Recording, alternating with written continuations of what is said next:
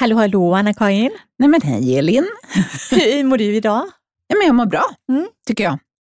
Hur mår du? ja, men jag mår också bra. Det känns som att det börjar närma sig helg. Ja, lite skönt. Ja, faktiskt. känns som en lång vecka. Vissa veckor är lite långa. Ja. Men... Och vissa känns ibland som att de är alldeles för korta. Ja, men det är helt... många roliga saker på en gång. Absolut, mm. så är det. Du, jag måste fråga dig, för du hade upptäckt um, någon, någon ny spännande ingrediens. Ja, men jag läste igår på, i en sån här fakta, faktablad kan man säga, om mm. nya ingredienser, att eh, har kommit ett extrakt som tas från paradisblomster eller afrikanskt kål som det kallas också. Det är en växt, det finns i Sverige också. Det ser nästan ut som små liljor som hänger ner, jättevackra. Okay.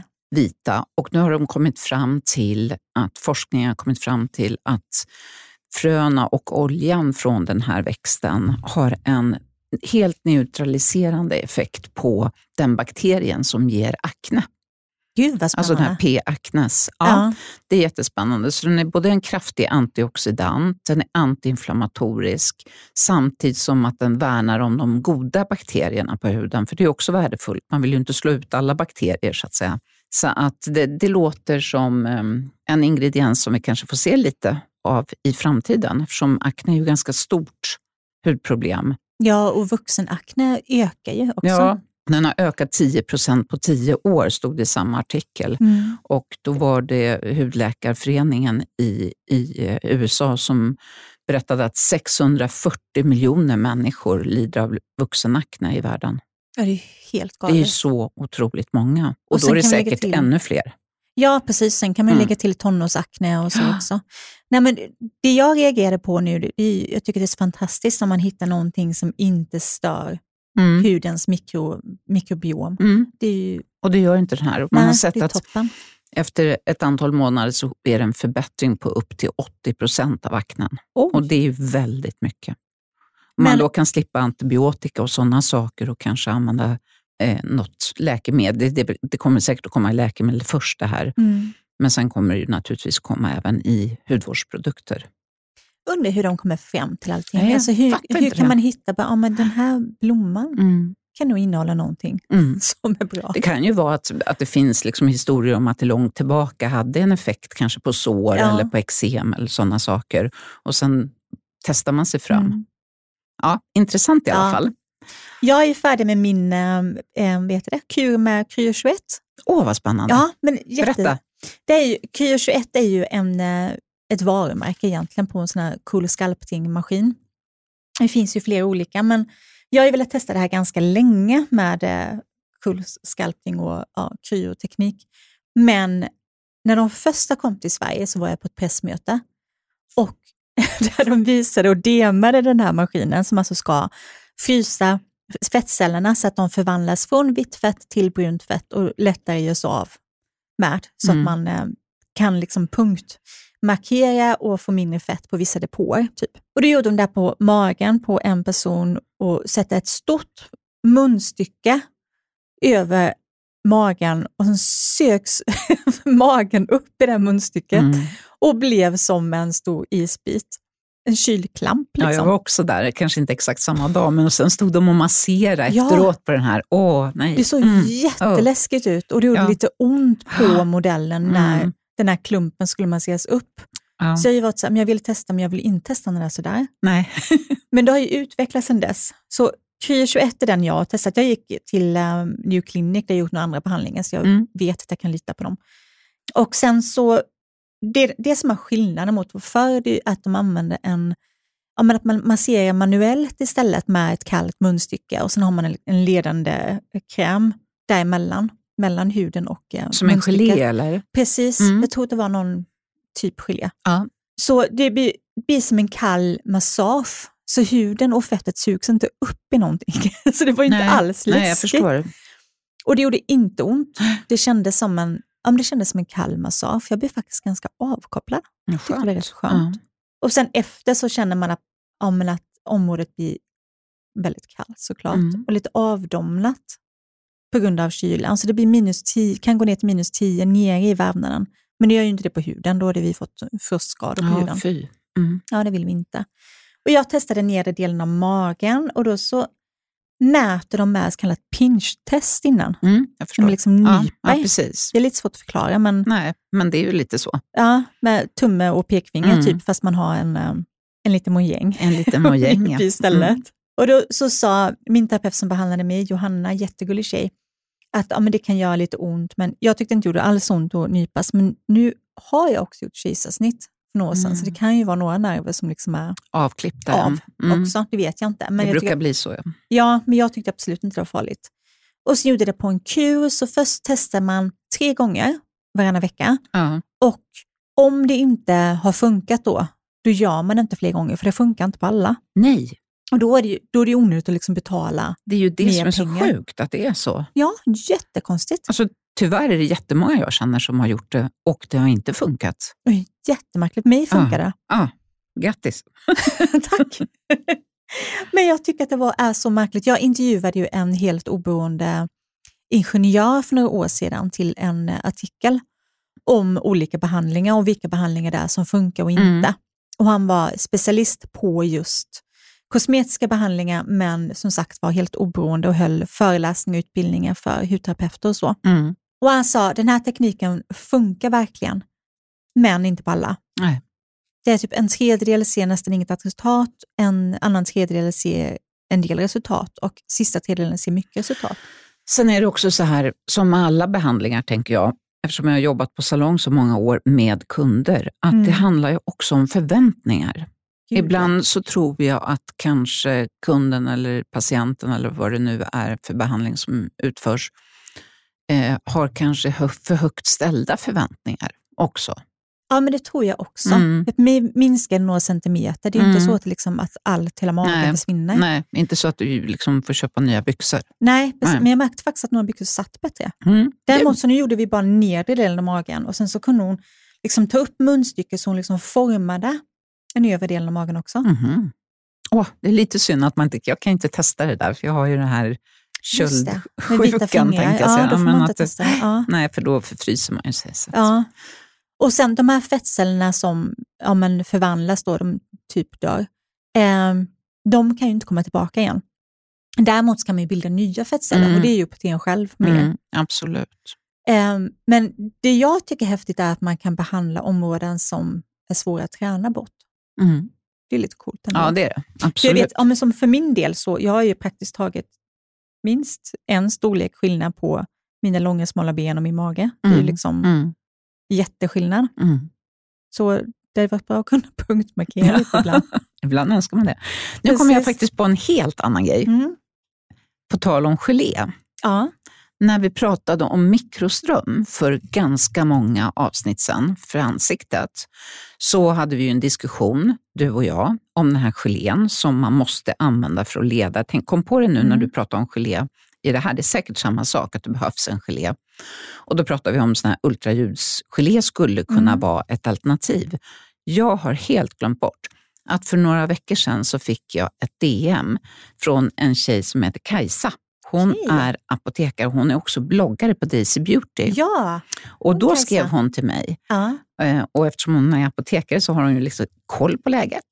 Och då sa hon att hon använde vattenbaserat glidmedel när hon... Smart. Alltså geni! Varför kommer man inte på det? Nej, det var ju Och jättesmart. som hon skrev, det är ju inte dyrt. Man behöver inte köpa den dyraste. Det är bara Nej. att den måste liksom vara oljefri. Helt vattenbaserad. Funkar Ja, hur bra som helst. inte. Annars funkar inte Nej, då mikroströmmen. blir det isolering istället för transport av mikroströmmen. Så Kajsa är ett geni. Ja, tack snälla Kajsa. Du, Du har sparat många tips. pengar till många människor. Vattenbaserat glidmedel kommer gå åt Ja, jättemycket det kommer vara slut på hyllan nu, så skynda er och köp. Ja, vilket smart grej för Ja. alla er som använder mikroströmsapparater. Ja, verkligen. Betydligt billigare. Mm, multifunktionell produkt kan jag säga. Ja, minst sagt. Ja, det är om det. Men eh, vi ska ju prata en hel del eh, hårvård och smink och eh, lite psykopater och sådana grejer. Ja, med Maria Oldenstedt Ja, som är snart på väg in. en favorit för oss båda. Ja, verkligen. Men precis som vanligt så är det dags för beautysvepet innan. Idag tänkte jag dela med mig av några skönhetsnyheter som har kommit eller är på väg in. Bland annat så kommer eh, hudvårdsmärket SkinCeuticals med en ny kräm som är främst för glykering, vilket är en biologisk process som gör att kollagenet i huden blir skört och tappar sin stuns väldigt mycket. Och den här krämen heter HGE, Interrupted Advanced. Jag har inte hunnit testa den så länge ännu, men den verkar väldigt, väldigt eh, lovande. En annan nyhet är från La Coella. Det är Pernilla Wahlgrens hudvårdsmärke som har en ny serie för spänst och lyster.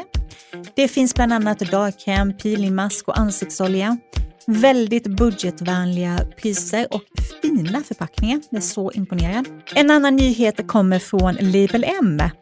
Det brittiska hårvårdsmärket som ägs av familjen bakom Tony Guy och är starkt kopplat till mode och London Fashion Week. De har gjort om hela varumärket egentligen. De kände för några år sedan att de behövde ta en eh, och shape up lite. Så de har gjort om eh, hela, ja, men hela designen och gjort allting betydligt, betydligt snyggare än tidigare. Superfint har det blivit nu. En annan nyhet är Mili Cosmetics som är grundat av Mikael Lias som tidigare drev Makeup Store. Och eh, det verkar vara jättefina produkter. De, flera av dem påminner jättemycket om Makeup Stores. Jag är mest nyfiken på en eh, ögonskugga som ska ge eh, Alltså, multichrome-färger. En annan nyhet är från Ello Cosmetics. De har släppt nya nyanser på både läppstift och läpppennor, men också en superfin ögonskuggspalett som heter Blomma med nyanser från brun till rosa och vinrött och är inspirerad av just blommor och växter. Sen har vi en nyhet från MAC också. Studio Fix Everywhere All Over Face Pen. Jättelångt namn. Men det är en eh, foundation slash concealer som ser ut som en penna med applikator som du klickar ut foundation med. Och det ska ge ett naturligt och matt resultat.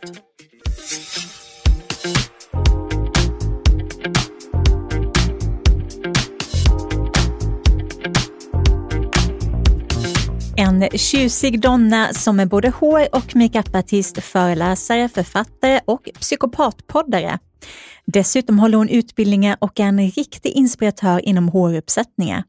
Skaparen av Carolina Gynnings lugg är här. Välkommen till hudvårdsdjungeln, Maria Oldenstedt. Tack så mycket. Välkommen Maria. Vad härligt att vara här. Mm.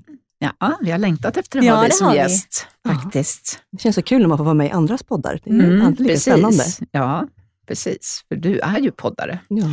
Men om vi börjar med att prata, hur startade ditt intresse för hår och makeup? Alltså jag var ju eh, väldigt intresserad av att rita när jag var liten. Och min stora syster gjorde alltid ansikten. Så där någonstans började jag förstå att det är kul att jobba med ögon och ögonbryn. Så typ när jag var tio år sminkade jag min mamma och var nöjd, och hon också. Då var det ändå så här, hmm, det har nog någonting här. Ja, jag har en talang. Ja, sen var jag någon slags brynansvarig under, ja ni vet det här när man plockade bort alla bryn. Mm. Då var jag någon slags ansvarig för det bland mina kompisar. Så att jag har ju liksom hela tiden, just makeupen har varit min grej. Jag gillar verkligen den från väldigt tidigt.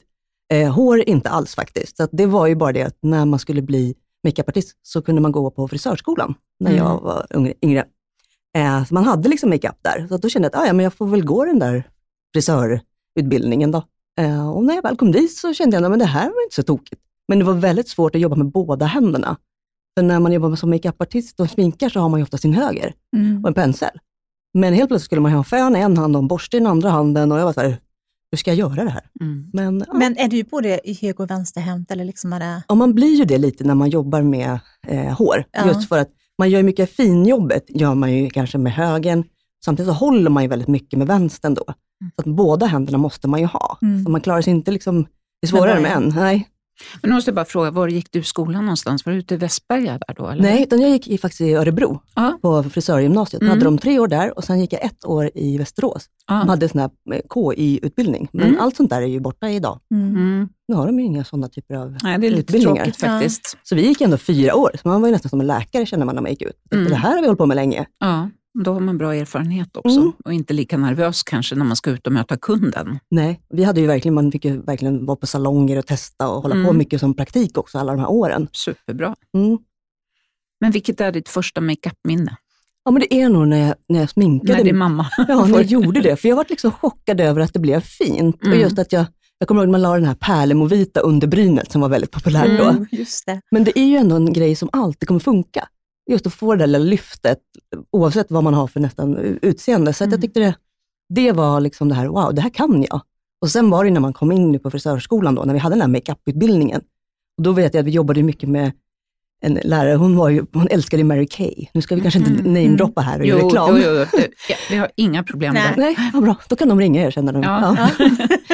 Nej, men för det tyckte jag ändå, för det var ändå väldigt sådär, det var mycket hudvård, det var mycket liksom det tänket bakom att man måste ta hand om det. Man ska inte bara måla någonting. Nej, underarbetet är viktigast. Precis, mm. och det tyckte jag var liksom verkligen så här, wow, jaha, det är klart. Det är inte bara att börja smacka på. Så hade jag gjort lite hemma, men det var verkligen den här, nu måste man börja med hudvården först. Och vad bra att de fick in det, tycker ja. jag. Ja.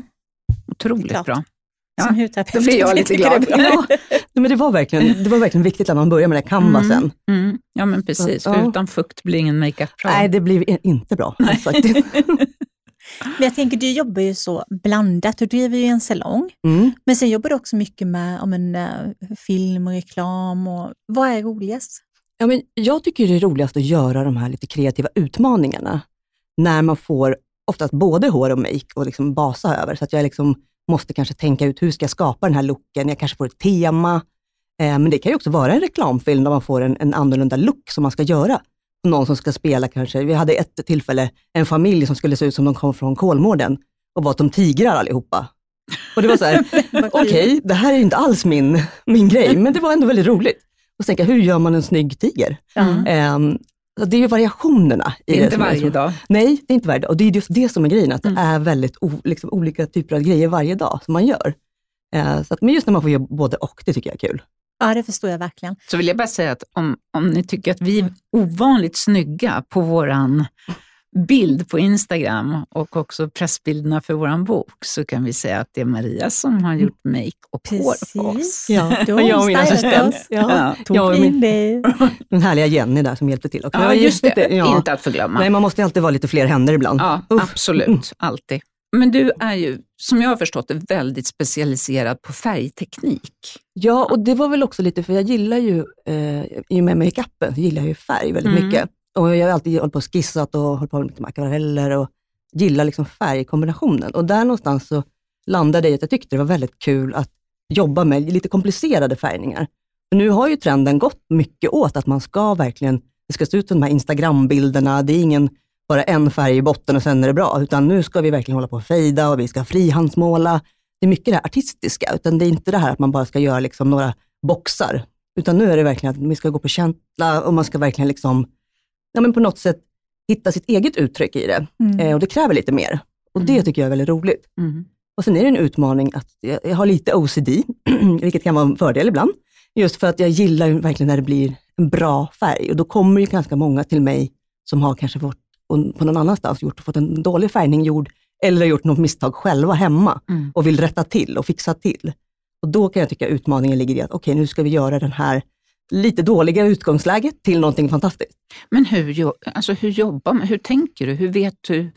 Ser du framför dig då att om två gånger så har jag fått till den här personens hår, liksom två besök bort? Ja, alltså man Eller? har ju lite erfarenhet och har mm. gjort det några gånger. Ja, det har du. Sen, så då har man ju samlat på sig lite och sen måste man ju någonstans också förstå att okej, okay, men det här är ju ett organiskt material. Jag kan inte till 100% säga så här blir det. Men jag kan ändå lägga oss i någonstans, ungefär här kommer vi hamna. Och här skulle jag vilja att vi hamnar och det här är rimligt att tro att vi kan hamna. Mm. Så att man får ju någonstans också vara både ärlig mot sig själv och mot kunden. Eh, så att som sagt, det är ju att testa väldigt mycket. Jag har ju testat mycket på kompisar, mycket på dockor, just för att öva fram, okej, okay, hur är det rimligt att tro att det tar så här lång tid? Mm.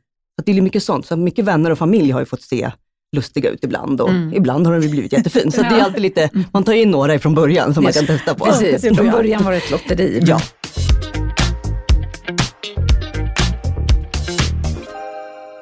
Vilket utgångsläge är det svåraste?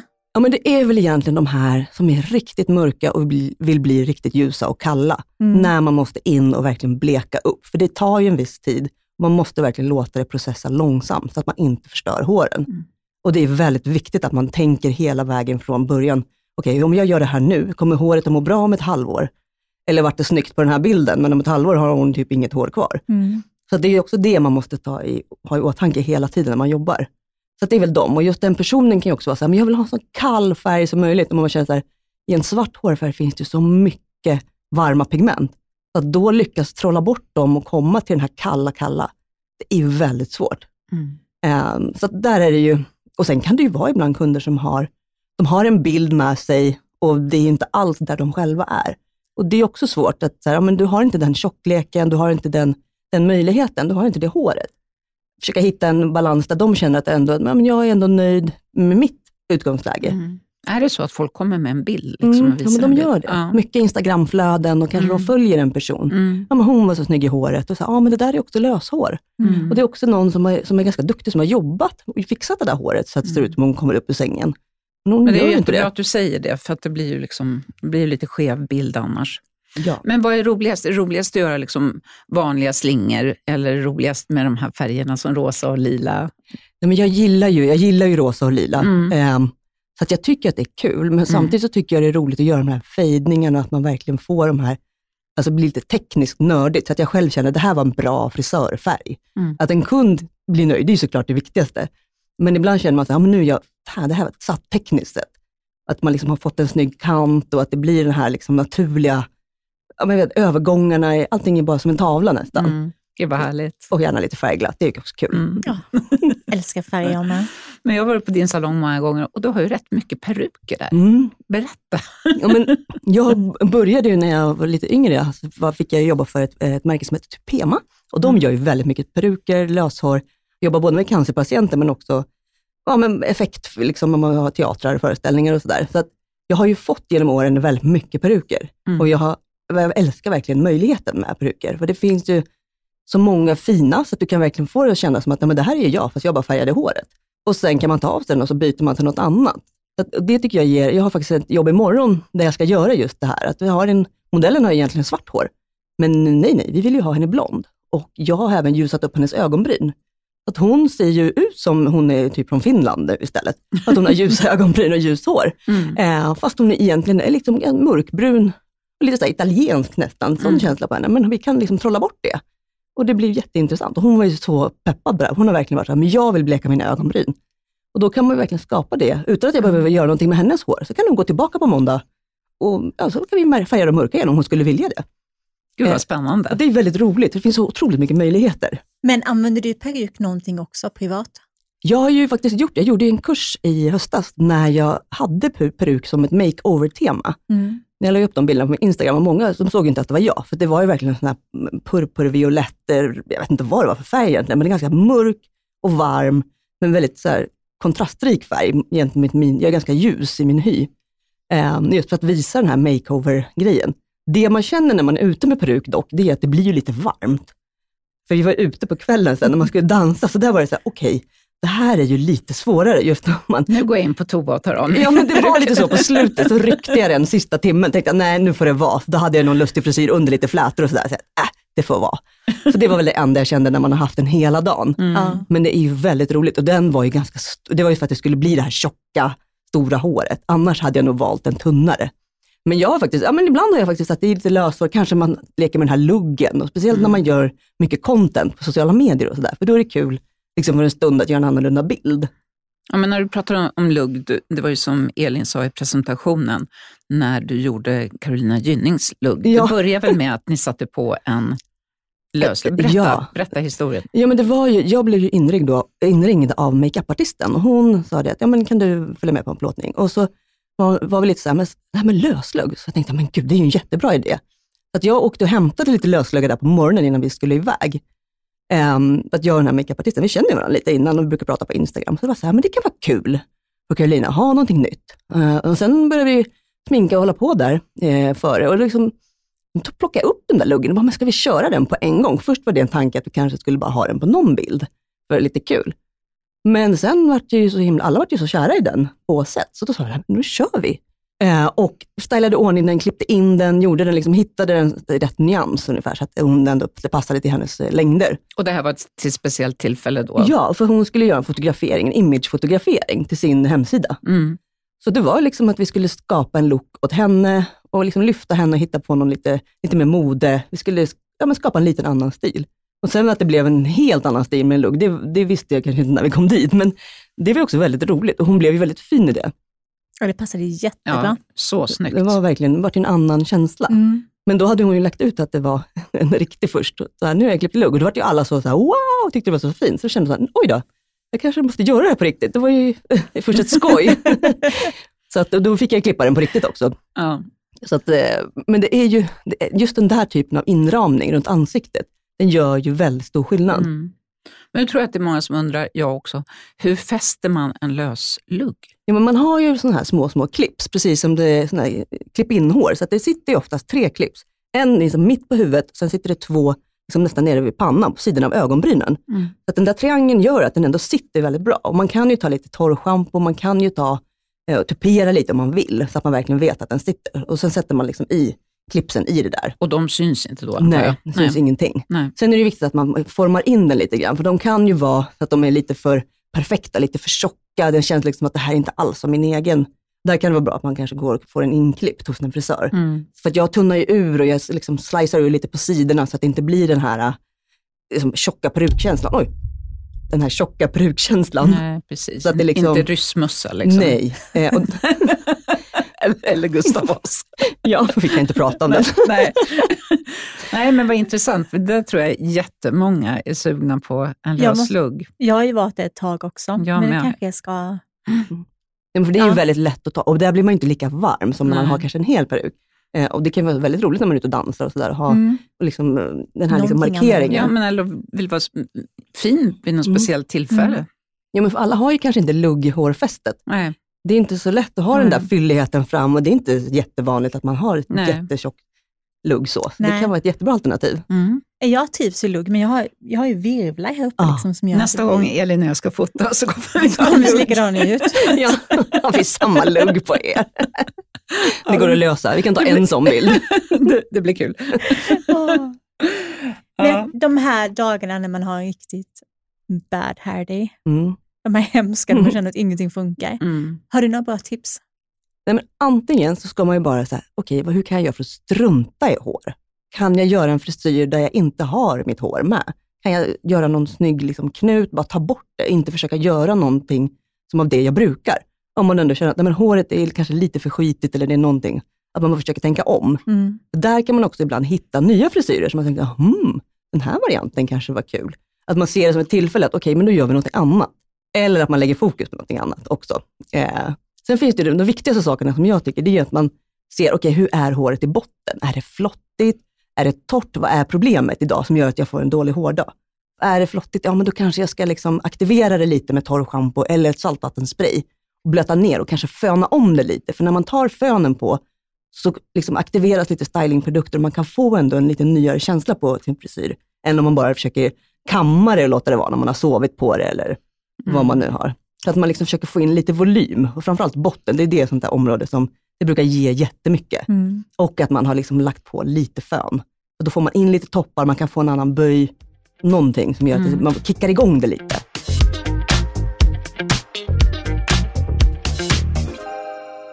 Men hur stylar du ditt hår? Det Alltså- ser ju alltid perfekt ut. Ja, det är alltid perfekt. Inte igår, igår hade jag mössa. Okej. Då har vi det. Nej, men jag rullar ju oftast det på papiljotter och sover. Eh, I natt såg jag inte jätterolig ut, men man har liksom en rulle mitt på huvudet och sen har man några i nacken. Och jag har här skumgummirullar så att det går att sova på dem. Mm. De är ju ändå ganska okej att ligga på. Och sen kan man ju ur dem på morgonen och liksom rufsa till lite, sprayar och gå på med en liten varm liksom locktång Mm. och bara böja till. Men jag har en locktång som jag kan ställa ner värmen på, för jag har ju ganska blekt hår. Att jag har ju inte värme över kanske 165 grader, 170 max. Just för att behålla liksom kvaliteten. Var skonsam. Liksom. Ja. Mm. Hur Eh. preppar du innan du äh, rullar upp håret? Nej, men jag har ju lite primerprodukter. Ja. Jag har jobbat mycket med Orbay Mm. eh, och där har jag ju, älskar ju det från allt hos dem. Men så då finns det ju produkter som skyddar både mot värmen och som också ger den här lilla texturen. Så att man kallar det liksom riktiga primer. Så jag har en som heter Foundation Mist och sen en som heter Maximista. Mm. Och Foundation Mist är liksom mjukare som också ger ett flow på topparna, men man skyddar mot värmen och man får in fukt. Fukten är jätteviktig när man liksom ska forma om ett hår. Oavsett om du liksom har det rakt eller lockigt, så behöver du ha den för att hjälpa till.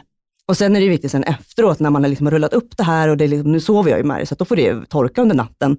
Eh, och sen när man liksom kammar ut och allting, att jag sen jobbar med sprayer som liksom motverkar fuktigheten utifrån.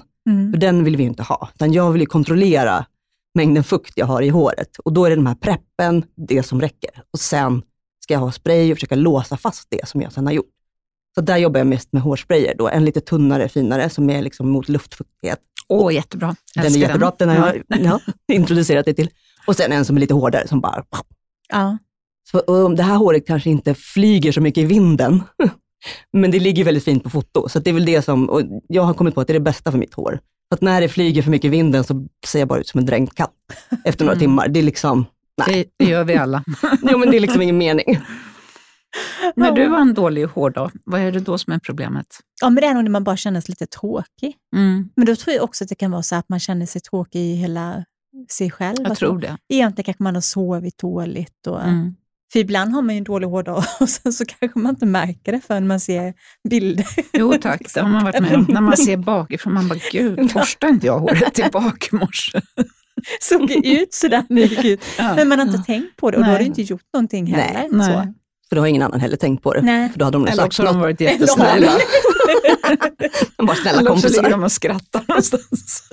ja, men torrschampo kan ju bli lite min räddning då faktiskt. Mm. Mm. Jag tycker när jag har en dålig hårdag så tycker jag att det är liksom, trots att jag då sover i min sidenmassa, så räddar den ju väldigt, väldigt mycket. Men jag kan tycka ibland att vissa dagar, speciellt om, om det har varit liksom lite halvregnigt och jag inte haft någon paraply med mig, även om jag liksom är nyfixad, tvättar håret en dag och så nästa morgon när jag vaknar så känner jag bara, men gud, det syns ju inte ett dugg att jag har tvättat hår. Alltså det blir mm. bara lite mm. frissigt alltihopa. Då tycker jag det är tråkigt. Ja, men det kan också, Vad gör man då? Måste man tvätta om det då? Eller? Ja, det är ju svårt. Man behöver ju nästan tvätta om och mm. starta mm. om. Ja. Eller göra en annan frisyr. Att du liksom mm. lockar upp det lite, eller ja, liksom struntar i den föningen. För den har ju så dött lite ja, tyvärr. Ja, den har ju verkligen dött. Eller sätta upp det i en hästsvans helt enkelt. Ja, en snygg hästsvans. Mm. Man kan ju göra sådana också. Ja, okay. ja. Jag har aldrig sett dig i hästsvans, tror jag inte Anna-Karin. Jo, en gång. Då tog du foto på mig. Du sa, vad, vad fin du är då, så du tog en bild. Det här måste vi komma ihåg. Liksom. Sen hade du aldrig med det. det är kanske det jag ska ha. Mm. ja. Men har du några sådana snabba makeup-tips? När man har lite bråttom på morgonen.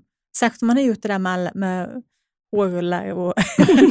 ja, då hinner man inte så mycket mer. Liksom. Och, ja, precis. Nej, det är då man får ögonbrynen i bilen liksom, och sitta ja. samtidigt som man kör. Nej. Um, nej, men det, det, viktigaste jag tror, det är just framförallt hudvården. Hur ser underlaget ut? Ser jag lite så här rödflammig? Den här lilla concealern under ögonen och just kanske även dra den lite runt highlightområdet vid kindbenen. Mm. Bara för att få bort rödheten där. Det gör ju ganska snabbt att man ser lite piggare mm. ut. Och då kan det se ut, även om man då har röda kinder, så blir det nästan som att okej, okay, men då har jag rouge på resten. Att jag ändå lagt lite concealer på kindbenen. Ja. Att man alltid har det som en liten go-to. Um, och sen även liksom att man kollar över brynen och läpparna. Det är väl liksom de viktigaste punkterna nästan. Mm. Så att mm. lite kindben, läppar, ögonbryn, då kommer man ju rätt långt eh, om man inte hinner göra någonting. Du har ju väldigt fina ögonbryn. Hur sköter mm. du dem? Ja, men de har jag ju plockat sönder då, back in the days. Mm, mm, det har vi alla. Mm, så tyvärr så växer det inte ut några nya. Eh, men jag, det är de jag lägger tid på på morgonen. Just för att de fastnade ungefär i det här läget. Jag har väldigt höga brynben och det är ganska mycket yta där, så det var ju mm. tur det. Men jag hade ju såna här riktigt buskiga, Brooke Shields kanske är en lite äldre referens, men vi som är lite äldre vet ju vem hon är. Mm. Men verkligen de här stora buskiga 80-talsögonbrynen. Men det var ju trendigt när jag var yngre. Pamela Anderson var ju superhet med sina Baywatch, ja, de där små tunna strecken. Um, så att jag får ju måla och jag har ju en, en liten, liten, liten, liten um, brynpenna med spets på. Mm. Så att jag mm. verkligen gör små nya strån. Och sen har jag även en liksom fetare kräm eh, som då fyller med så att jag får lite det här skuggan. Och sen har jag ju då, så jag, den här liksom bryngelén. Men, men, vad har du för ögonbrynspenna? Den är från NYX. Okay, det är NYX. deras lilla ja. sån här som är som ja. en liten spets. Den är ju fantastisk. Mm, för det är svårt också att hitta någon som är bra. Mm. Ja. Och sen har jag då min den här pennan som är från Bobby Brown, mm. faktiskt, en grå. Det finns inte så många som gör gråa. För att jag vill inte ha den här varma brynen, för att jag har ju grått, mm. hela jag är ganska grå liksom, i min ton. Eh, så att när jag kör de här blonda brynen, då blir de nästan ja, de blir för varma på mig. Eh, så att då är jag faktiskt den från Bobby Brown, för den är verkligen ljusgrå. Mm. Och den blir som en skugga. L'Oreal har en ljusgrå också. De har det? Ja. ja penna jag också tycker är fin. som jag blandar i lite ibland. Mm. Mm. Det är ett väldigt bra tips Ja, faktiskt. just för att få Mm. bort, för att skuggor är ju gråa. Så vill Mm. man ha lite skugga, så, men som klart inte hela brynet då, utan få då valda, valda till, liksom, områden. Eh, och sen har jag faktiskt hittat den från Depend. Jag brukar annars använda Art Deco och sen Mi Cosmetics. De har jag liksom Mm. nördat ner mig med de senaste åren. Men Depend hade, har ju också en ny bryngelé som är stenhård, med pigment i då, så att jag får lite extra strån. Mm. Så att jag har plockat bort hälften. Mm. Och sen ser jag alltid till att ha, ha nyfärgade bryn. Det är Ja. också en sån där go-to. Så att även det här luddet på sidorna får jag liksom lite nyans på. Så att de ändå blir tjockare fast Mm. de inte är Det det. gör så Mm. mycket. Det gör jättemycket. Alltså färga brynen, det är Ja. ju, måste ju vara det bästa ansiktslyftet. Ja, och särskilt för om jag tänker som mig och Maria som är så ljusa. För att oftast är det på oss som är ljusare så har vi det här jättemycket små fjunen Mm. Mm. som är liksom helt nästan transparenta. Ja. Fast jag kan säga att jag har ju mörka bryn Mm. och jag färgar ju mina ändå. Ja. För att jag vill ju att de ska bli ännu mörkare. Jag vill ju Mm. att de ska vara lite blanksvarta. Liksom. Mm. Då är det mer färgen, du får ju inte upp så mycket andra. Nej, jag får några fjun. Mm. Jag Men man ska inte underskatta dem, de små. Nej, nej, nej, faktiskt. Nej. Man ska inte glömma dem. De Nej, jag finns ska där. nog Ja. färga mina ikväll känner jag. Ja. Ja, men gör det, för det är Ja. ändå, det ger så Det himla så mycket. himla mycket. Mm, Det det sparar ju tid på morgonen. Det är verkligen en sån Ja. spara tid-grej på Ja. morgonen. Herrejösses. Mm. Men, men om du, vad har du för favorit på rouge och läppstift? Har du några speciella? Alltså jag har ju, Varumärke när jag jobbar så har det blivit mycket Mac. Mm. För de ja, har för ju de har väldigt stort sortiment. Ja. Och sen även Mi, för Mi har ju väldigt mycket, de är lite sådär, lite hudvårdsvänliga och väldigt Mm. mycket att man, sobra färger, mycket rosa. Jag är ju en sån, det är som att jag är så ljus själv, så när det kommer det. till mig, mina egna färger så blir det verkligen det här rosa som många kan känna så här, oh, det här kan man inte ha. Men på mig blir ju det ganska mycket, Mm. eftersom att jag är så, jag solar ju aldrig och jag är ju vit året runt. Men det kan man ju liksom- tycka att ganska många människor skulle det ju passa ganska bra på då. Ja men det gör ju Ja, det. det är Som bara, är blonda. mm, verkligen. Mm. De är jättefina highlighter också, Mm. tycker jag. Mm. Ja.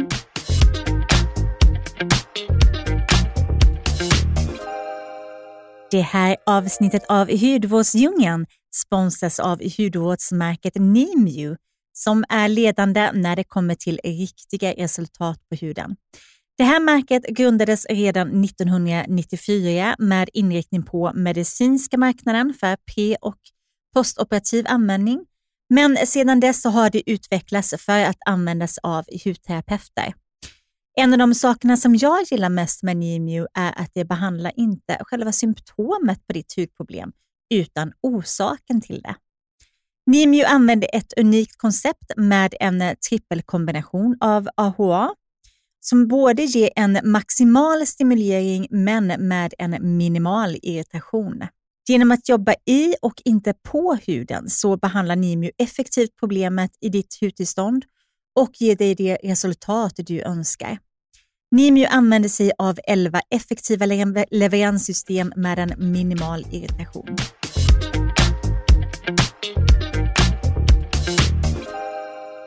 Men du, du har en bok med dig också. Ja, Berätta, för det var ju så att ja, men i en tidigare relation eh, så har du levt med en psykopat många år. mm. Hur har det präglat dig? Du har i alla fall skrivit en bok. Ja, ja. Nej, men jag levde i den eh, så pass länge och jag faktiskt träffade den här personen när jag utbildade mig till frisör. Så han var ju med väldigt tidigt i mitt liv. Var han också frisör eller? Nej, utan Nej. han var ju då någon slags, eh, ja han har ju mycket hittepå-yrken. Han är lite så här som Tindersvindlaren, ni vet, när de Ah. säger att man varit olika saker. Det finns ändå lite bevis, så man tänker att det är rimligt. Men man vet inte vad som är sant Det är egentligen. lite hittepå. Ja, Mm. men han jobbade mycket med event och mycket, han har jobbat med fotograferingar och sånt där. Så han var ändå lite i svängen, hade lite koll på modevärlden och sådär. Så då kände jag att ja, men, jag var ju väldigt intresserad av det som ung Mm. också. Så att vi bondade lite i det. Eh, och såklart ville ju han att jag skulle känna att han och han och jag bondade mer än vad vi kanske gjorde. Mm. Det är ju lite en av deras strategier. Eh, men jag var i den relationen nästan, ja, jag kom ut när jag var 31. Så det var ju liksom hela den här tiden när jag också jobbade med de här stora varumärkena, gjorde väldigt mycket grejer. Och min karriär gick ju ganska bra. Så det var ju lite tack vare kanske också att han, han var ju väldigt driven, väldigt pushig och säljig och kunde ju sälja vatten till de som drunknar, såklart. Mm. Eh, och jag är ju mer den här konstnärliga, lite tillbakadragna, ja men gör min grej. Mm. Lite så. Jag är inte så där, gå ut och jaga folk och bara, hej, ni måste jobba med mig. Han var extrovert och du var lite mer introvert. Mm. Så det var ju ändå tur för mig. för Det är den, ja, ja, och för honom, för det är väl de som de hittar. Liksom. Ja, Mm. så han visste ju lite, för då kunde han även styra mig lite Mm. mer. Eh, och jag var ju så mycket yngre än honom. Han var ju 37 och jag var ju 19, så det var också, men det hade han jättemycket bra svar på, mm. varför det var så bra att vi kunde vara så här olika och att det var åldersskillnad. Och det var ju inga konstigheter och hej och hå. Så okay. de har ju väldigt, de har ju förberett alla strategier, så om man ifrågasätter, om man har lite sådana här tankar som är lite varningssignaler, så är de ju väldigt duktiga på att plocka bort dem mm. Mm. och prata bort den. Och att man liksom så här, oh, ja, okej, nej men det kanske inte var något, det var bara jag som överdrev. Och... Jag kommer ihåg, när jag träffade dig första gången så var det ju genom ditt ex. Ja. Eh, och då hade han ju hört av sig till mig och tyckte jag skulle följa med på event och sådär som du var med på. Och eh, där du stylade och så. Och jag kommer ihåg att när han hörde av sig till mig så betedde han sig som om han redan kände mig. Mm. Så jag blev ju lite förvirrad i början. Jag bara, men har jag träffat honom? Jag har ju ganska dåligt minne när det gäller ja, men, ja. men ansikten och ja. så jag kände bara, men det kanske, jag kanske har träffat honom innan. Men eh, jag kan verkligen tänka mig hur snabbt och lätt det är att fastna. Mm. För de är ju väldigt har... duktiga säljare, det är det som är... Väldigt, väldigt manipulativt. Mm. Jag tänker så här, att du var 19 år och min erfarenhet är ju att när man träffar någon så ung eh, som är psykopat mm. så blir det ju Alltså dels är det ju en komplicerad situation för att de är ju så översvallande och det är rosor och diamanter och allt vad det kan vara. Mm. Men sen tänker man att när, när, som du då äntligen lyckas ta dig ur den här relationen, för man kan ju säga äntligen efter 11 år, mm. och, och eh, när man liksom kanske är mogen till slut att träffa någon annan, som, det är väldigt få normala killar som är så uppvaktande som en sann psykopat är, för att de sätter dig på en pedestal och sen sitter du där. Mm. Och det är ju lite tufft att ha det som först, eller nu säger inte jag, du har säkert haft killar innan honom, men som en sån lång relation så blir du ju ändå liksom upphöjd till skyarna trots, eller på grund av sjukdomen som den här personen har. Och sen när man ska möta en vanlig kille, om vi säger så inom situationstecken, då, så, så blir det ju lite platt. Ja, och det är faktiskt någonting, i och med att vi startade podden, så pratade vi med lite experter om det. De sa ju det att de här tråkiga killarna, de är ju oftast inte psykopater. Nej, det är de inte. Man bara, jaha, okej, okay, så då är det något bra. Mm. För det är ju faktiskt ganska mm. normalt att man, man har inte koll på alla de här grejerna som Nej. man vill ha och de är inte liksom kanske uppvaktande på det sättet. Nej. Precis, och det är ju verkligen en kontrast. Mm. Så att när man kommer ur det, jag, som sagt, jag hade lite relationer innan, men det var ju ändå inte jag var inte i närheten av 11 år, det hinner nej, man inte med när nej, man är nej, 19. Nej, nej. det är lite svårt. Det är svårt. Eh, väldigt svårt. Eh, nej, men så det, det jag kände var ju den här, att, att de här upp och ner-grejerna fanns ju inte riktigt hos andra människor. Att det var det här, det är så jäkla fantastiskt och nu måste vi, nu kör vi, nu är livet, allting bara rullar. Och sen kommer det här mörkret och allting är helt fruktansvärt, allting är helt hemskt. Men när jag kom ur det där, då var det ju inte de där topparna men det var heller inte riktigt de där dalarna på samma sätt. Det var väldigt förvirrande faktiskt. Du var inte den absolut bästa och vackraste, Nej. men du var heller inte den värsta människan den här Nej. personen har träffat hela sitt liv. Så det var också väldigt så, men vad, vem är mm. jag då? Och där mm. var jag ju tvungen att ta reda på, vad, vad tycker jag om mig själv egentligen? För där någonstans mm. hade jag ju väldigt mycket åsikter som han hade planterat i mig. Så det var ju också en sån där, okej, okay, nu måste jag sluta, eller jag måste få bort hans eko. Det här, allt som han tycker och tänker om mig och som han vill att jag ska tänka och känna om mig själv liksom göra om det till mina tankar och känslor. Vad, vad tänker jag? Mm. Och det var nog det svåraste, för det var väldigt tyst ett tag. Det var ingen som sa någonting, ingen hade en åsikt om vad jag skulle tänka, tycka, ha på mig. Mm. Och jag stod där och bara, nu ska jag fatta de här besluten själv. Och kanske heller ingen som sa hela tiden att du var den vackraste i världen Nej. eller smartaste i världen. Nej, Nej det var ingenting. Liksom. Nej, mm. ingenting. Så det mm. var faktiskt väldigt mm. tyst. Mm. Så det var så att jag måste liksom börja prata om det här och det var då jag liksom kom igång med podden. Jag hade ju som tur var träffade Linda då, som jag gör podden med. Mm. Hon hade ju träffat honom också. Att hon, han träffade henne efter mig. Åh, alltså ni hade mm. båda haft en relation med samma person? Ja. Mm. Fast inte samtidigt? Nej. nej. Så det han, hade också kunnat hänt, för det är ju inte ovanligt nej, bland psykopater heller. Nej, nej, nej. Och han hade ju kontakt med henne lite och mm. hade henne som en sån här eh, spelpjäs. Han mm. hade ju säkert mm. en 30-40 sådana runt om. Så att när det var lite dåligt så kunde han liksom ta en ny, hämta energi, hämta lite kontakter, kanske för det är väl också väldigt typiskt? Då? Ja, de vill ju ha saker av andra. En reservplan. Mycket mm. reservplaner mm. och personer och energidepåer. Liksom. Man, mm. så hon är bra på det här, då kan jag gå till henne och få det. Eller han kan det där. Så att de har hela tiden kalkyler utifrån vad, vad de behöver. Mm. Och då vet de vart de ska vända sig. När förstod du att, äh, att det han gjorde var fel? Att han behandlade dig fel? Alltså jag såg ju inte det under själva relationen. Det jag såg var ju att, såklart att han hade ett väldigt annorlunda sätt att vara. Men han hade också fått mig att känna att det var rimligt det som hände. Att jag hade skuld i saker och att jag ändå förtjänade det som pågick. Mm. Jag gjorde fel och jag var liksom svår. Och, så att i och med det så var det ändå så rimligt att jag fick bestraffningarna och alla de här grejerna som han höll på med. Eh, så det var någonstans, så att jag slogs lite med att han kanske bara har en annorlunda personlighet och annorlunda approach och det är jag som måste fixa mig. Så det var egentligen inte förrän liksom mot slutet när jag var så här, bara, det här är inte riktigt, han blev ju aldrig bättre. Och vår relation blev aldrig bättre, hur mycket jag än kämpade. Jag tyckte verkligen jag gjorde allt. Och de som var nära mig vet ju mycket jag kämpade och jag var verkligen superduktig. Jag var som en liten soldat och verkligen var så här, han ska inte ha något att klaga på. Men ändå så hjälpte det inte. Oh, det där är så förskräckligt. Ja. Och, det, och det är liksom, jag, så här, men jag gör ju allt. Och jag, men ändå, så när det började gå de här tio åren, då var det så här, men nu det kommer ju aldrig det här braiga. Det händer mm. ju inte.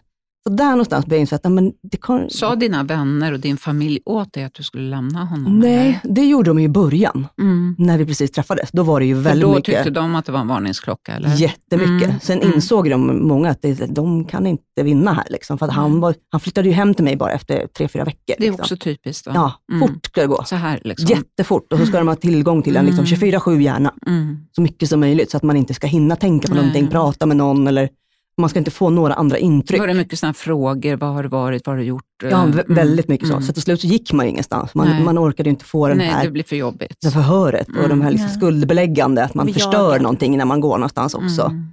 Men hade du kvar dina vänskapsrelationer och familjerelationer under tiden? Alltså det var ju väldigt sporadiskt. Mot slutet så var det ju väldigt lite av den mm. varan. Och jag kanske som tur är har jag ju salong, så att jag gjorde ju hår på någon. Liksom, mamma kom och gjorde sitt hår ibland. Mm. Och det var lite det hon kände, att okej, okay, men då har hon i alla fall någonting. Mm. Det viktigaste att hon ändå får träffa mig på Oj, jobbet. Ja. Men det var verkligen på den nivån. hon sa ju det, det, det är så jag har resonerat. Att jag, jag har liksom, mm. jag ska inte ge mig, jag ska komma dit, vi bokar en tid i alla fall, för då kan han inte säga så mycket. Än om jag ska åka dit en helg i alla fall. Då är det ju så det var mycket sånt som vi höll på med, men jag hade ju inte så mycket vänner. Det var ju mest i jobbrelationer man träffade folk. Mm. Eh, så det var ju aldrig att jag gick på någon tjejmiddag eller gick och fikade med någon kompis. Alltså det hände ju. Usch vad tragiskt. Nej, nej, nej alltså det hände inte. Så då träffade jag dem på jobb.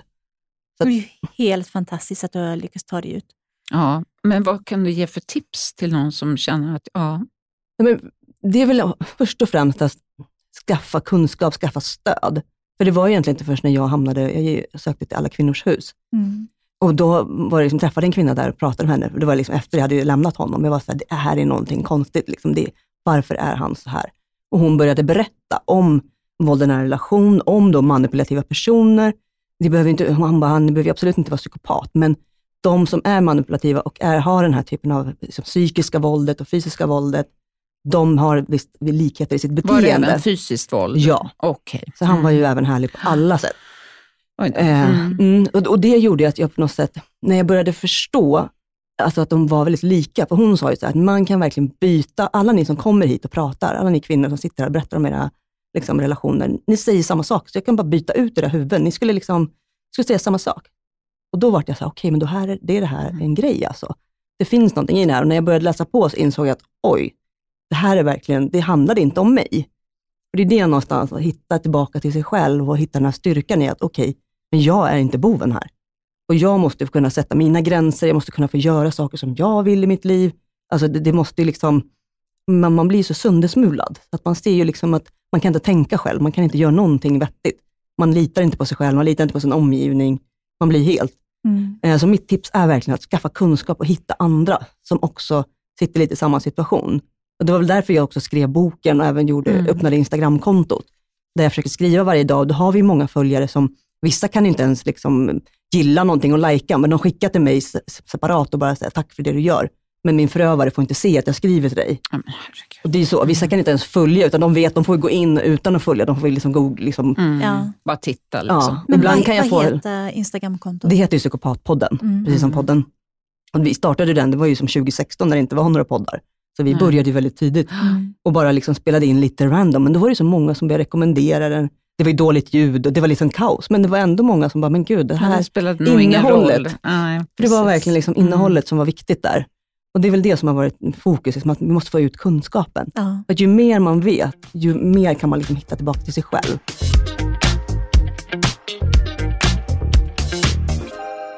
Nu kommer jag på en annan fråga, men du sa att du var utsatt för både fysiskt och psykiskt våld och det är ju dubbelt så hemskt. Men tänker, om, alltså om man inte vet om det är en psykopat man lever med så kan det väl också enbart, eller enbart, men det kan väl vara eh, psykiskt våld bara, så att säga. eller bara, det låter ja, så fruktansvärt nej, men, när jag Jag vet men, att det är svårt, ja. men det är absolut. Och det fysiska så det våldet... inte vara så här, nej han är nog ingen psykopat för han slår mig inte. Nej, och det är ju så att de behöver inte vara psykopat för att vara vidrig och vara tillsammans med mm. heller. Nej, det precis. räcker med att någon är bara... Är dum liksom, i huvudet. Typ. Ja, Mm. Så, dum i huvudet. kvinnosyn. Ja, men tos, toxisk och manipulativ. Liksom. Mm. behöver inte ha en diagnos. Nu var ju våra nu längst ut på skalan, mm. men det finns ju de som bara är normalt, precis som du säger, dumma i huvudet och utnyttjar väldigt mycket och liksom manipulerar och sådär. Mm. Och den psykiska misshandeln är ju fruktansvärd. Mm. Och det är det som gör att många kanske tvekar också, för att just den här anledningen, nej men han slår mig inte i alla fall. Nej.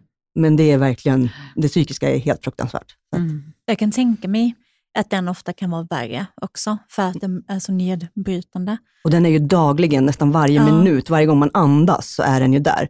Ett slag är ju inte där så ofta. Nej. Om man nu, nu generaliserar, ja men för mig, mig var det ju inte så. Liksom. Men vad finns det för varningstecken? Jag tänker om det är någon som mm. lyssnar nu som är så ja men kanske. Mm. Finns det någon ja, checklista? Men, ja, men vi har ju faktiskt checklistor på vår Instagram också. Men ja. några av de där punkterna är ju faktiskt just det här att det ska gå väldigt bråttom och att väldigt mycket fel på dig och det som är runt dig. Det kan mm. vara fel på ditt jobb, dina kläder, din familj. Mycket som liksom måste ändra sig. Och att det kommer massa regler om hur du ska vara, göra, tänka, äta. Alltså allt. Att du liksom känner att du, du duger inte som du är och någon annan måste liksom vill styra dig. Kontrollera. Ja. Mm. Och att du liksom umgås mindre med vänner och att du har liksom inte det här sociala, att du undviker Många kan ju vara så här, ja men jag inte umgås inte med vänner och sen ibland när man är kär, då umgås man inte heller. Men det är just känslan. Vad får du för känsla inför att umgås? Är det att du verkligen vill vara med den här personen för att du är kär? Eller är det för att det blir jobbigt om du börjar ringa någon mm. kompis? Eller för att du börjar tycka illa om dina vänner? För det kan de ju också plantera hos dig. Mm. Att vännerna är, manipulativa, att de bara vill dig illa eller att de utnyttjar dig. Mm. Att du börjar känna så här, men jag har nog inga bra vänner. Eller att du kanske är så utpumpad av din relation att du inte orkar träffa dina ja. vänner. Så kan det säkert Precis. också vara. För att ni bråkar mycket eller att mm. du kanske inte får sova på nätterna. Mm. Mycket sådana grejer. Du kan mm. sitta i förhör, du kan liksom det är mycket som gör att du ändrar liksom ditt liv att vara och mm. hur du ser på dig själv framför allt.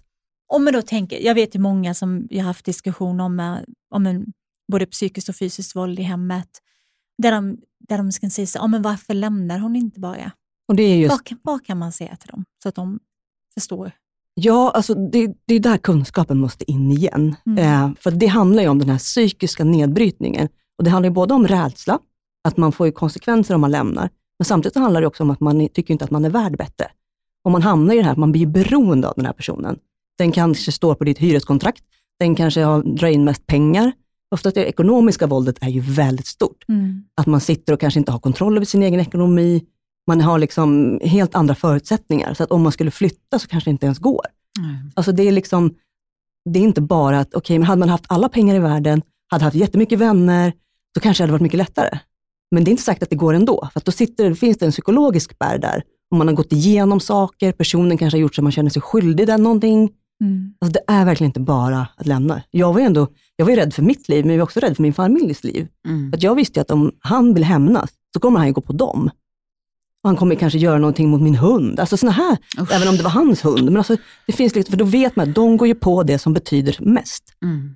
Och det är inte bara att lämna. Och Nej, polisen tyvärr gör inte, alltså de är ju, det finns ju säkert saker som är rätt och fel i polisväsendet, men de är inte så snabba.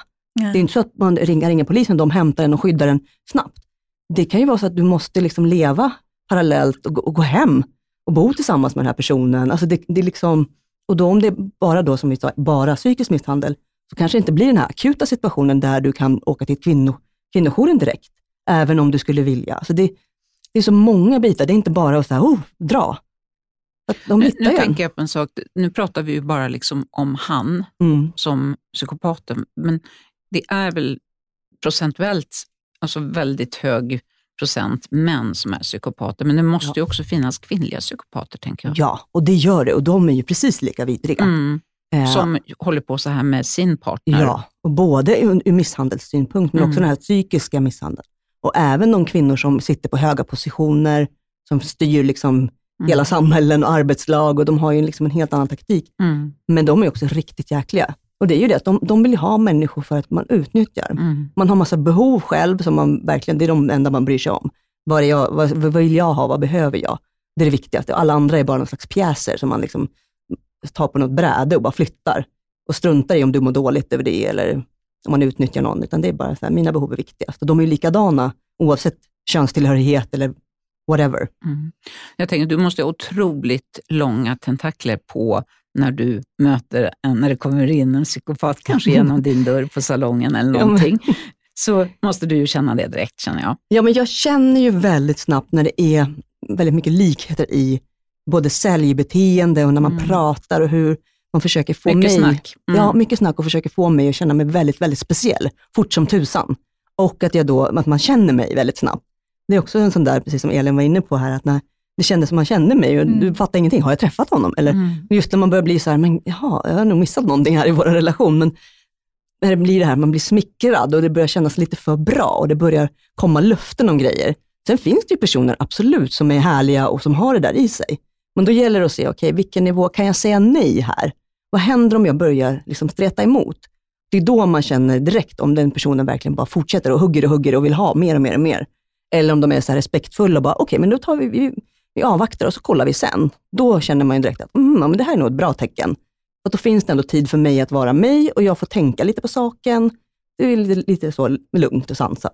Mm. Som Men- det ska vara. Ja, men en, psykopatisk, eller en person med psykopatiska drag, man får ju inga diagnoser hit och dit om, man inte, om de inte mördar någon och hamnar i något stort rättsväsende och sådär. Men, men om man säger att man har de här liksom dragen, psykopater, de, de har ju liksom en tendens att de vill ju inte ha ett nej. De gillar ju inte när de inte får som de vill. Nej. Och då vill de se till att göra så att de på något sätt får som de vill, i någon ände. Oavsett om det är att göra dig rädd eller om du ska liksom göra det så att du känner dig skyldig dem någonting. Eller, ja. Så de kan också börja ge dig saker och vara jättepositiv. Så att du känner så här, men gud, nu måste jag ge någonting. Beroende Lite ställning. tillbaka, ja. Men gud, nu har han gett mig så mycket. Eller hon jag har fått massor, jag har fått jobb av henne. Och, oj, jag måste kanske, ja. Kan du också känna om du, om du möter en kvinnlig psykopat någon gång, märker du direkt att oh, oh, Mm. det här är ingen Det- som jag ska bli kompis med? ja men det, man märker Mm. faktiskt det. De är ju inte lika vanliga som sagt, Nej. men man märker i alla fall direkt vilka ska jag akta mig för lite. Mm. För något som är generellt med många av den här typen av personer, det är att de blir drabbade av mycket. Att det är alltid alla andras fel. Att det är så mycket drama, det händer så mycket. Och där ska man liksom känna att, okej, men här måste vi se, vems fel är egentligen det här och varför är det så mycket upp och ner och drama? Mm. Finns det någon anledning till det? Vem är den, den liksom lilla länken här? Mm. Sen Ja. såklart, vissa kan ju bli drabbade av saker, det kan man ju aldrig. Men, inte i all oändlighet nej, kanske. Nej. Så. Mm. Verkligen Men eh, det, det är ett år sedan nu ungefär som Mm. du gav ut din bok, Mm. Psykopatens handbok. Ja. Heter den väl? Ja, Eller Mitt liv med en psykopat. Ja, men precis. Den heter Psykopatens handbok och sen så har de liksom Mitt liv med en psykopat. Som, Ja. Eh, men som sagt, vi har inte fått någon diagnos, men jag orkar inte ens säga det. Men det är Nej. mycket så när man pratar med, med psykologer och sådär, att det är väldigt Mm. viktigt att vi inte har det som ett skällsord eller att vi Nej. bara... I samband med narcissist är också väldigt vanligt att Mm. använda eh, väldigt mycket nu så på sociala medier och sånt. Men det handlar ju mycket om den här toxiska personligheten, kort och gott. Liksom. Mm. Och de, de gör samma saker, de vill samma saker. Mm. Och vi mår ungefär på samma sätt när vi har varit drabbade av dem. För man får ju väldigt mycket psykiska liksom, traumasår, som vi brukar kalla det. Mm. Och det är ju tufft att ta Ja, sig därifrån. absolut. Så att man, det är en lång resa tillbaka. Ja. Men jag har ju läst den här boken och jag Mm. måste erkänna att den är ju väldigt tuff Mm. bitvis att läsa, men också väldigt, väldigt intressant och lärorik. Mm. Du måste ju få kontakt med många kvinnor, för det, det hjälper ju naturligtvis väldigt Mm. många, en sån här bok. Och du måste ju också få ett otroligt gensvar från, från personer som har varit eller är i den här situationen, tänker jag. Ja, och det är ju... Det är inte, det. bara, inte bara med, med, med Instagram, utan även boken som är Ja. så liksom ut... Ja, men och där var det ju, när jag hade faktiskt bokreleasen, så var det ju en kvinna som bara sprang in, hängde på låset, eh, kom in till mig och, och sa att jag måste bara få din signatur, jag måste bara få en kram av dig. Mina barn väntar i bilen. Att jag vill bara liksom tacka dig för allt du har gjort, du anar inte. Och så fick jag skriva på hennes bok och hon gav mig en jättelång kram och bara tack för allt. Och sen bara Åh, försvann fint. hon iväg. Det var liksom den första som kom in när jag hade gud. Och då Ja. blev jag så här, hur ska, jag- hur ska jag hantera mig själv Ja. efter det här? Ja, Jag, jag bara stod där liksom och var så här, men vad fint. ja. Men gud, och sen och började lite folk... läskigt kom- Ja, samtidigt. men det var verkligen så här, hon bara, ja, Mm. ja alltså så tack liksom, till dig. Mm. Då kände jag bara så här, det här är ju värt allt. Den här boken, Mm. jag skrev den för henne Mm. bara. Liksom. Ja. Alltså, det spelar ingen Ja. roll om det bara var Ja. en. Men så att, Ja, Ja. verkligen. så viktigt. Liksom. Och just den här att man inte känner sig ensam. För de vill ju att man ska känna sig ensam. Ja. Du, en sista fråga. Om man har någon i ens närhet som man misstänker är utsatt för en psykopat, vad kan man göra då? Alltså det viktigaste man kan göra är att försöka hitta en väg tillbaka till den här personen. För att psykopaten och den här toxiska personen försöker alltid skapa distans, för att du ska komma så långt bort som möjligt ifrån, att du ska bli isolerad och allting. Och där är det viktigt att man inte går och kritiserar. Om vi säger att du Elin skulle ha någon mm. som inte var bra, då skulle jag inte gå på den här personen, din då partner, utan jag pratar mer med dig och försöker lyfta dig och fundera, liksom, få dig att känna liksom, att du är värd någonting, att det finns ett annat liv för dig där ute. Inte bara liksom, prata ner om din förövare, för det hjälper inte dig. Utan försöka hitta en, ett sätt att liksom, nå. Och Det kan vara genom små saker, att man liksom bara försöker finnas där mm. och berätta att jag, det jag ser, det är inte okej. Okay. Men jag kommer alltid finnas där för dig, oavsett vad, det händer, vad som händer. För Det tar oftast väldigt lång tid att lämna, mm. om man är väldigt beroende. Så det är ju som en drog, eh, som ett missbruk. Och där kan man liksom, måste man också känna att okej, okay, de här människorna finns hos mig, för att den här förövaren försöker göra allt för att de ska känna sig ensam och bortstött. Och att går du då in och kritiserar förövaren, då blir avståndet ännu längre mellan er. Och, och Elin då kommer känna så här, att nej men jag, jag kan inte vara med honom, men samtidigt så ska jag vara med dem då. De förstår ju inte det vi har. Man känner sig väldigt ensam. Så den är viktig, försöka fokusera på ensamheten. Ja. Och även försöka hitta ett stöd runt andra som finns i, en omgivning. Finns det fler som känner så här? Är det liksom fler anhöriga, så ni pratar ihop och försöker liksom hitta stöd? Det var väl ett mm. jättebra råd. Jättefint mm. tips. Mm. Tack snälla, snälla Maria. Ja, jag vill också Maria. varmt rekommendera din bok. Jag tycker den är fantastisk. Och lyssna på Marias podd. Mm. Tack snälla. Vad kul att ni gör det här. Ni är så bra. Oh.